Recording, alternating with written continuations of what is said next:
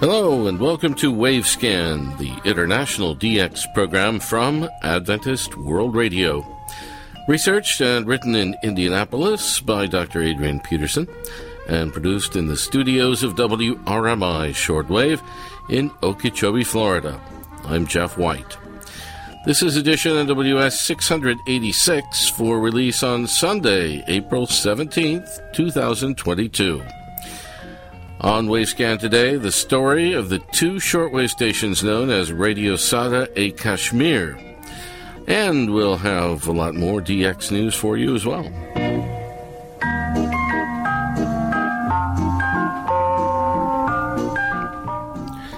In mid January of 2003, a new shortwave station called Radio Sada e Kashmir, or Voice of Kashmir, hit the airwaves in southern Asia.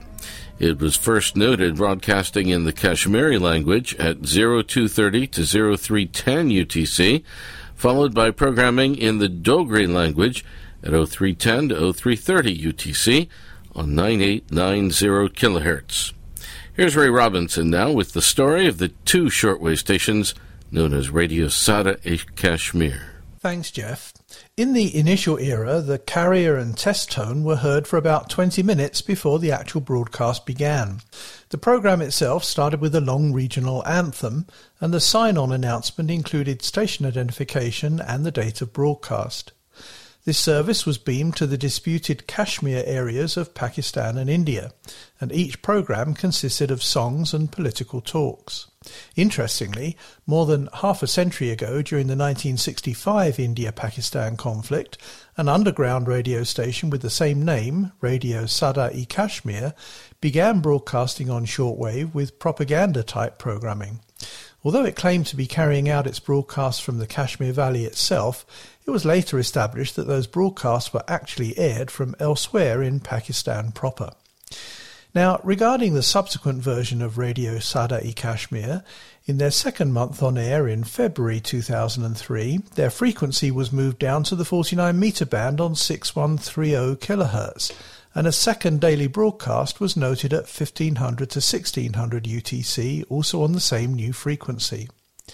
And then during the following month, March 2003, a third daily broadcast was noted at 0730 to 0830 UTC on the original 31 meter band frequency 9890 kHz. From then onwards, there were three daily broadcasts, one in the local morning, one in the afternoon, and one in the evening.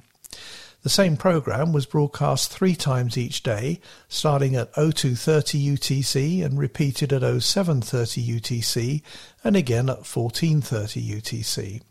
Note that Kashmir observes Indian Standard Time, which is UTC plus five and a half hours, making the local times of the broadcasts 6 a.m., 1 p.m., and 8 p.m.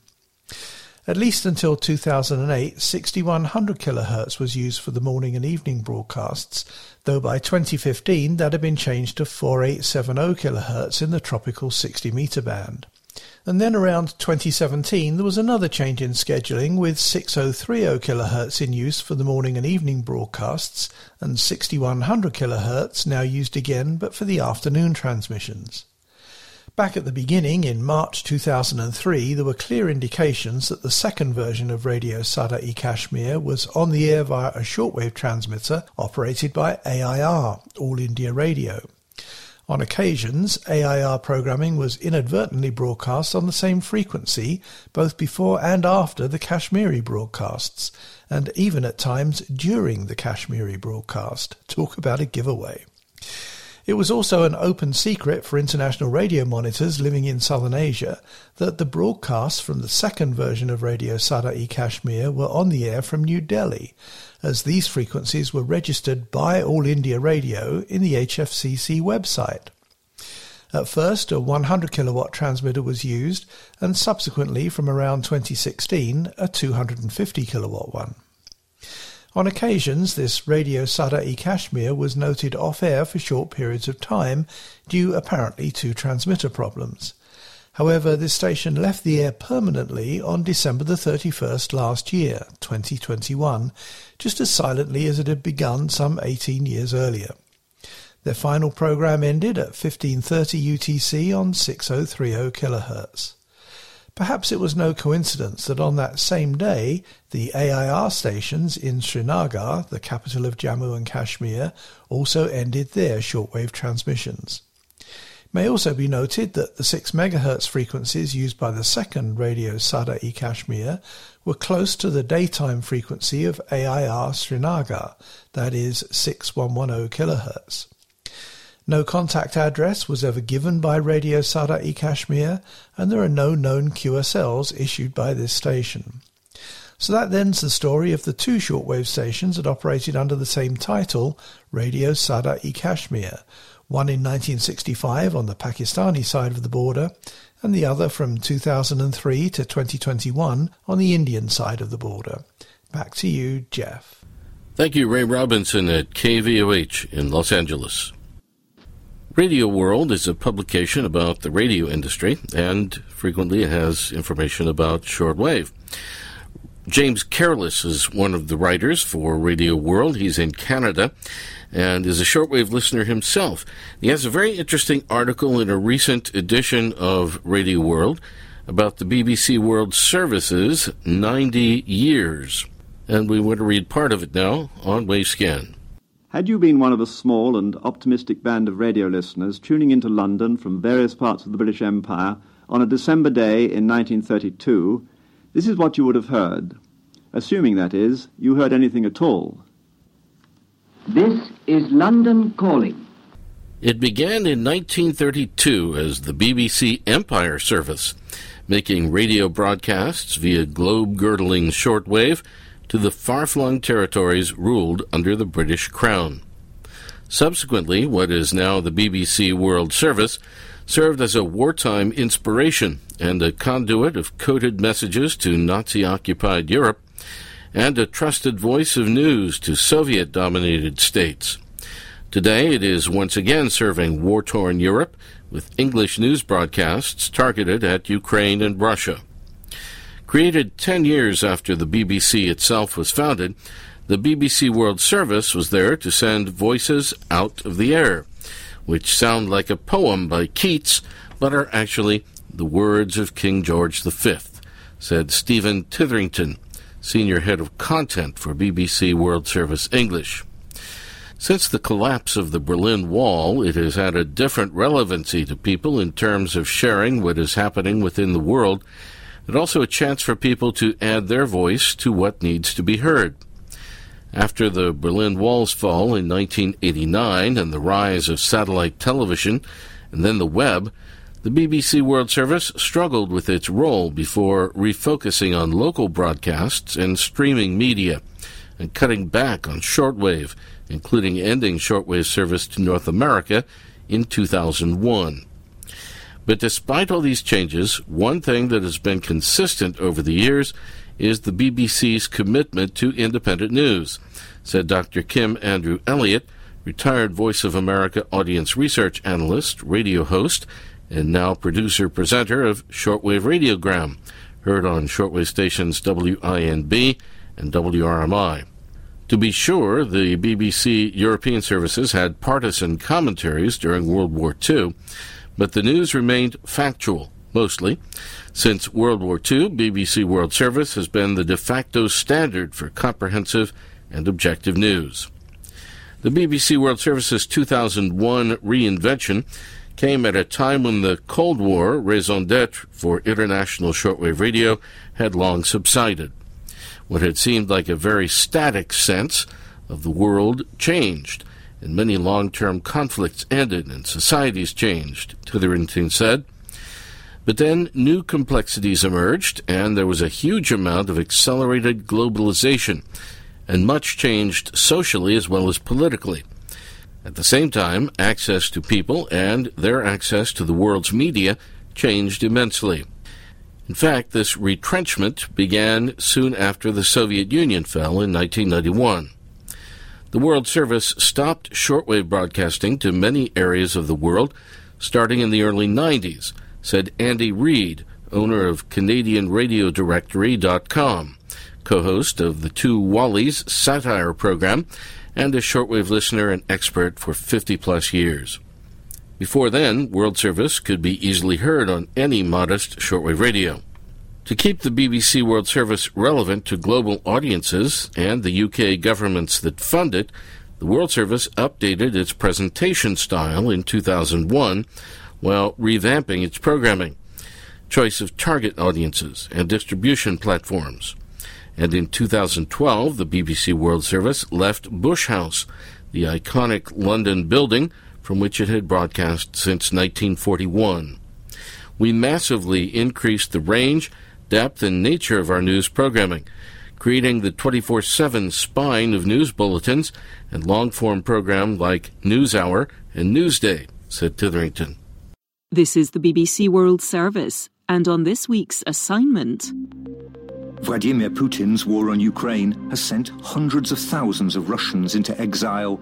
Some are fleeing political repression, others economic sanctions.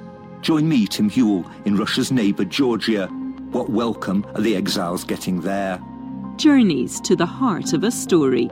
Assignment. Thursday at 19 GMT. But of course, the audience expect more than news, and so we have grown a wide range of programs that include music, debate, food, and many more programs that look at how we live, how things work, and how we can learn about things. Our programs are much more conversational and we have many more series, such as The Inquiry, The Assassination, and A Wish for Afghanistan, which we also release as podcasts that tell a story over time so we can really explain the intricacies and the drama of world events. In terms of target audiences, the UK government's shift away from Cold War priorities, combined with funding cuts, compelled the BBC World Service to temporarily reduce its non English programming but I'm glad to say we are now back to more than 40 as of late 2021.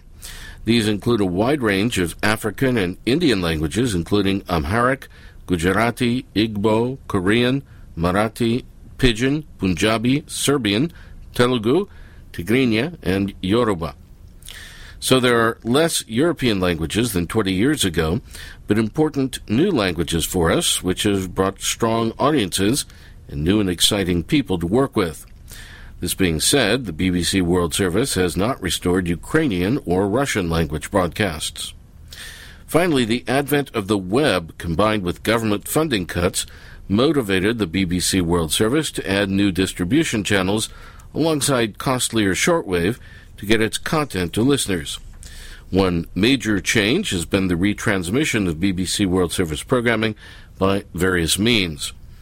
We now have built up 200 FM relays, which are a great way of making sure our entire output is heard in quality, said Titherington. And more people are listening via the internet. We have our own app, which has had more than a million downloads. And listening via streaming or DAB has been a major growth area in developed markets like Europe. To circumvent Russian online censorship, the BBC World Service is encouraging listeners to use VPNs and Tor browsers, which access the dark web. In North America, BBC World Service has been able to tap into the substantial audiences to U.S. public broadcasters, said Kim Andrew Elliott. He noted that in early 2021, Nielsen audio ratings for Chicago showed public radio station WBEZ number one Monday through Friday, 6 to 10 a.m.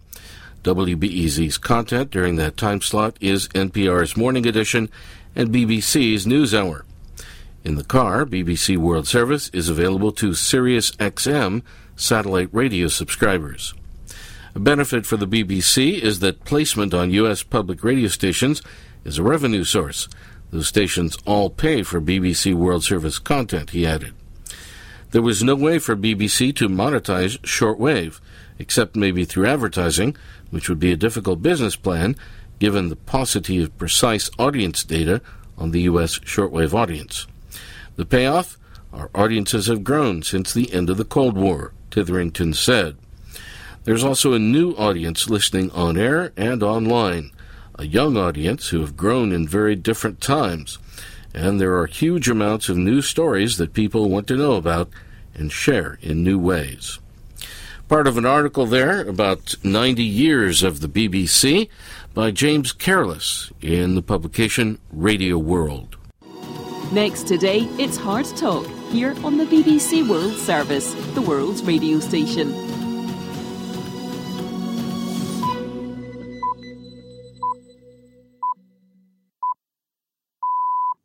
BBC News, hello, I'm Gareth Barlow. Officials in South Africa have declared a state of disaster after floods in the eastern province of KwaZulu-Natal.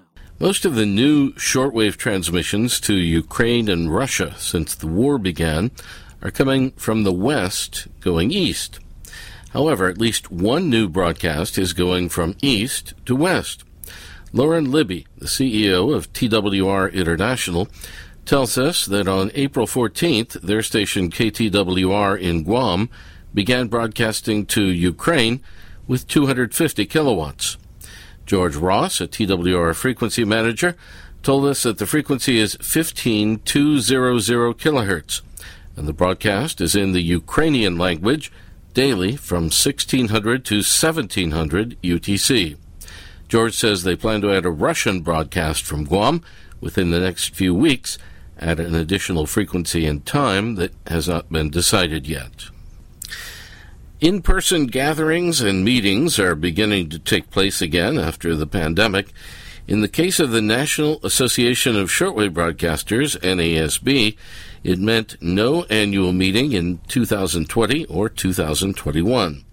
But the 2022 NASB annual meeting will take place in person in Washington, D.C on July 14th to 16th. That's Thursday through Saturday. The 2022 annual meeting will be especially interesting for shortwave listeners as it will take place at the headquarters of Radio Free Asia, part of the U.S. Agency for Global Media, USAGM. Just like the Voice of America, Radio Free Europe, Radio Liberty, Radio Marti, etc. Radio Free Asia has a very impressive facility on M Street in downtown Washington and meeting participants will have a chance to tour the building and meet broadcasters who produce programs beamed to China and other parts of Asia. RFA has a very nice meeting room where the NASB meeting will take place on Thursday afternoon, July 13th, all day on Friday and on Saturday morning. The meeting will start at noon on Thursday so that some people can fly into D.C. on Thursday morning and arrive in time for the opening. RFA is a short taxi or metro ride from Ronald Reagan National Airport. The NASB meeting will start with tours of Radio Free Asia. Then the rest of Thursday afternoon and all day Friday will consist of talks and presentations about various subjects related to shortwave radio that will be of interest to broadcasters and listeners alike. RFA personnel will talk about their programming and technical matters as well. We expect to have representatives from US AGM and from the FCC, which regulates privately owned shortwave stations in the United States. Other talks will focus on the Shortwaves for Freedom project to transmit accurate news and information to listeners in Ukraine, Russia, and Eastern Europe. There will be updates on DRM broadcasting from KTWR and other stations. Christopher Rumbaugh of DRM North America will present an affordable receiver petting zoo where folks will be able to touch and test some of the latest shortwave receivers on the market.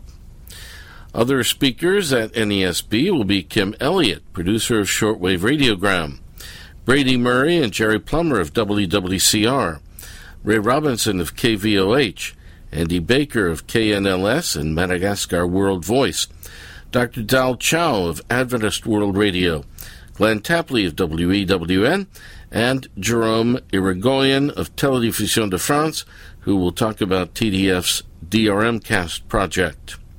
On Thursday night, there will be a group dinner at an iconic Washington, D.C. restaurant reflecting the beauty and history of the United States. There is no charge to attend the NASB annual meeting, and the Thursday dinner and Friday lunch will even be included at no charge.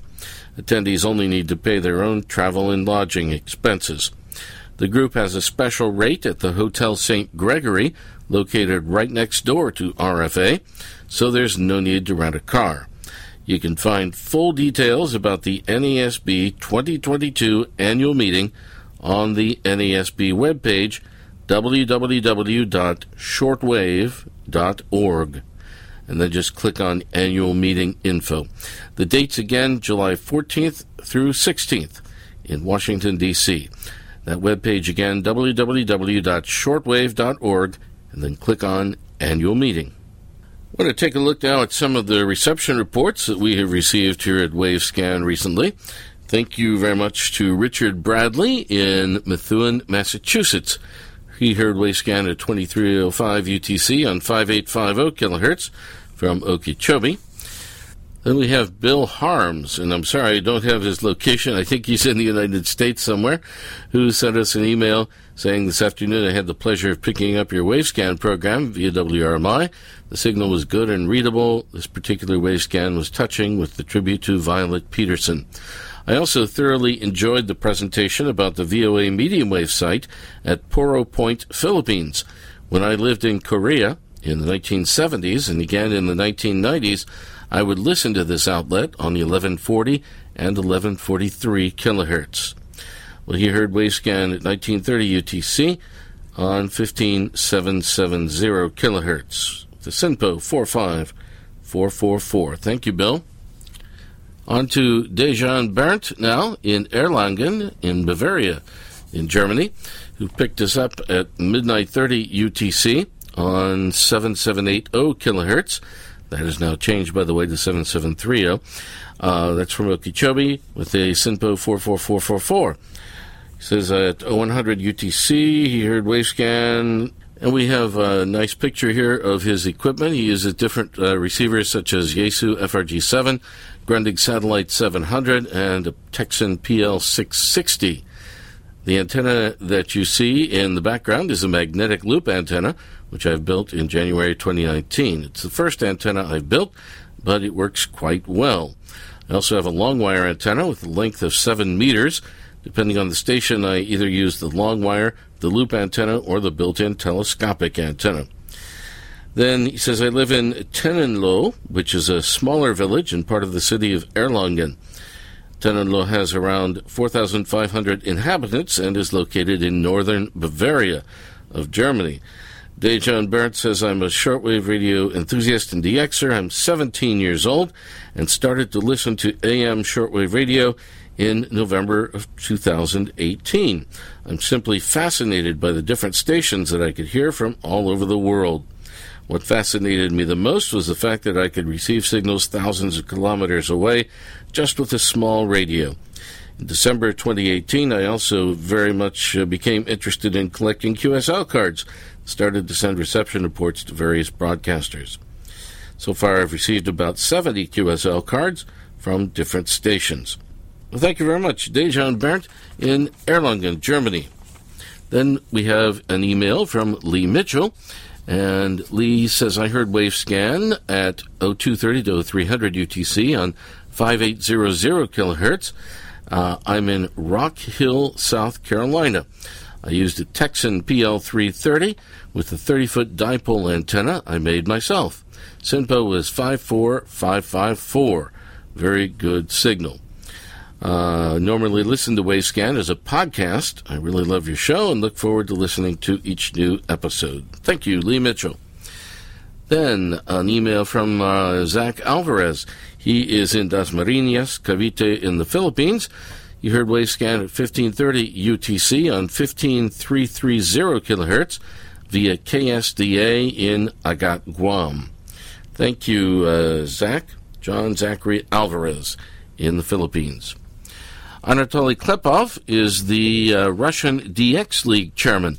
He heard us from Moscow in Russia on, uh, let's see, 9510 kilohertz at 1100 to 1129 UTC 45444 SINPO. And if I remember correctly, 9510 is uh, the frequency of uh, IRRS, the Italian radio relay service. Interesting letter here from Mei Lin. He is in um, Sichuan province in China, in Leshan City. Heard Wavescan at 0230 to 0300 UTC on 7780 kilohertz from Okeechobee. Uh, he was using an SDR in the Netherlands with the SINPO code of 55555 excellent reception. Thank you, May, and uh, very interesting stamps on your letter here, uh, showing uh, some landscapes in different parts of China. Now, Paul Gager in Vienna, uh, Vienna, Austria, heard us on 7780 kilohertz. Again, that one is switched now to 7730 at 2100 UTC. That's from uh, Okeechobee. And he heard us also on 15770 kilohertz at 1300 UTC, different transmissions of Wavescan from WRMI. Then we have finally a letter here from Takuji Sakara.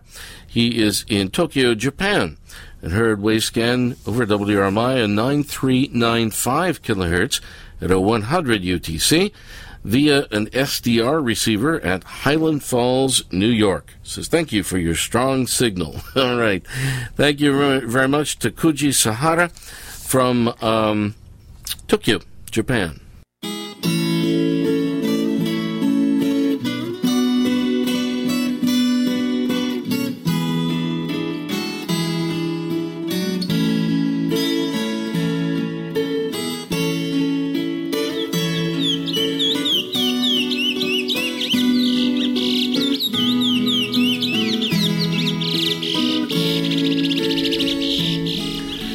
And we end Wavescan today with music from Brazil.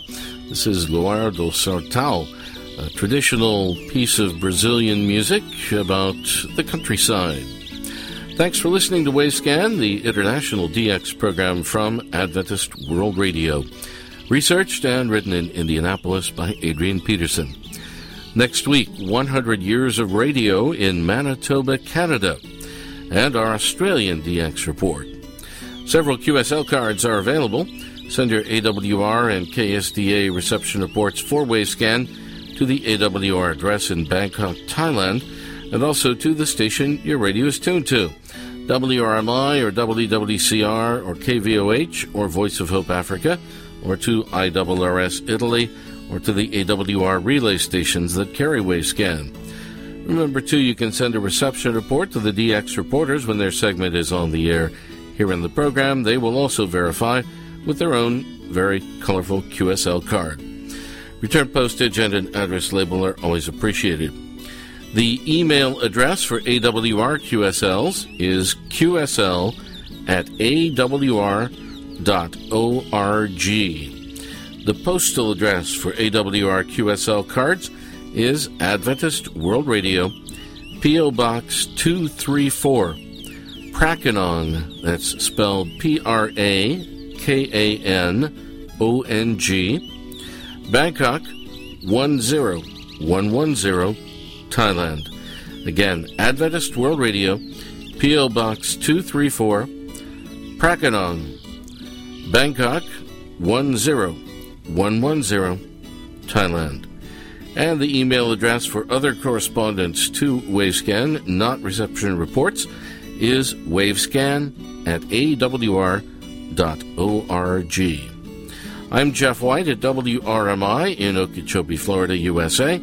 Till next week, good listening, everyone.